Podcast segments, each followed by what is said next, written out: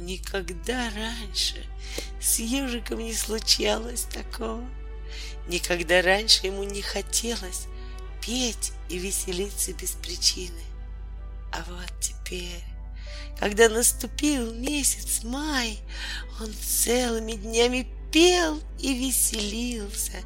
И если кто-нибудь у него спрашивал, от чего он поет и веселится, ежик только улыбался и начинал петь еще громче. «Это потому, что весна пришла», — говорил медвежонок. «Поэтому ежик веселится». А ежик достал из чулана скрипку, позвал двух зайцев и сказал им, «Пойдите, возьмите свои прошлогодние барабаны и возвращайтесь ко мне». И когда зайцы пришли с барабанами через плечо, ежик велел им идти позади, а сам шел первым, наигрывая на скрипке. «Куда это он идет?» — спросил первый заяц. «Не знаю», — ответил второй. «Нам бить в барабаны?» — спросил он у ежика. «Нет, пока не надо», — сказал ежик. «Разве вы не видите? Я играю на скрипке». И так они прошли весь лес. У опушки перед высокой сосной ежик остановился, задрал мордочку и, не сводя глаз с Белкиного дупла, стал играть самую нежную мелодию, какую только знал.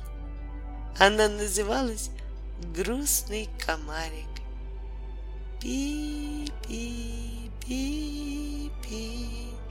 пела скрипка, и ежик даже прикрыл глаза. Так ему было хорошо и печально. «Зачем мы здесь остановились?» — спросил первый заяц. «Разве вы не понимаете?» — удивился ежик. «Здесь живет рыжее солнышко. А в барабаны нам бить?» «Подождите!» — проворчал ежик. Я скажу когда. И снова прикрыл глаза и заиграл грустного комарика. Белка сидела в дупле и знала, что это ежик стоит под сосной, играет грустного комарика и называет ее рыжим солнышком. Но ей хотелось подольше послушать скрипку и поэтому она не выглядывала из дупла.